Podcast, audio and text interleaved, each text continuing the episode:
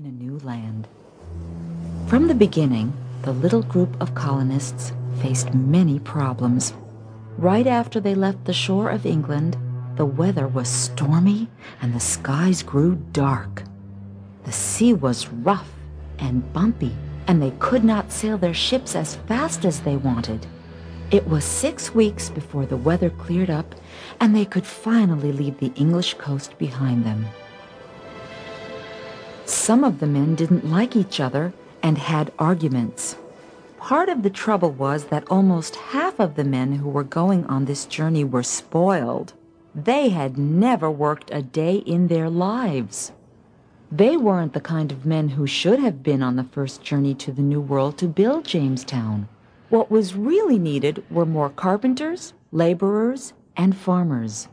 Those who knew how to work hard and how to take orders. But on this